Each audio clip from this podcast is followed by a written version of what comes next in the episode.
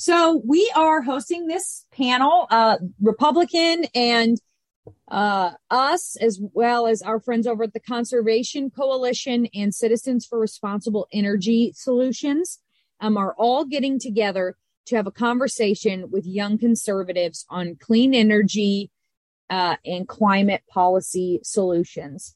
And the reason for this particular discussion is polling shows time after time. We have internal polling that shows it. Pew Research has it.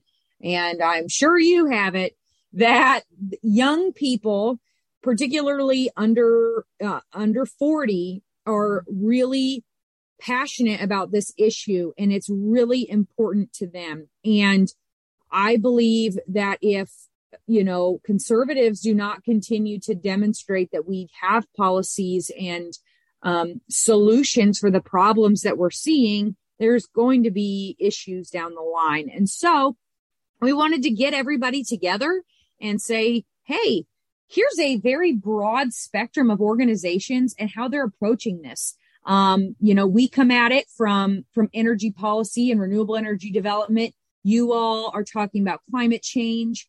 The Conservation Coalition comes at it from the environmental perspective. Uh, CRES is really involved at that federal policy level.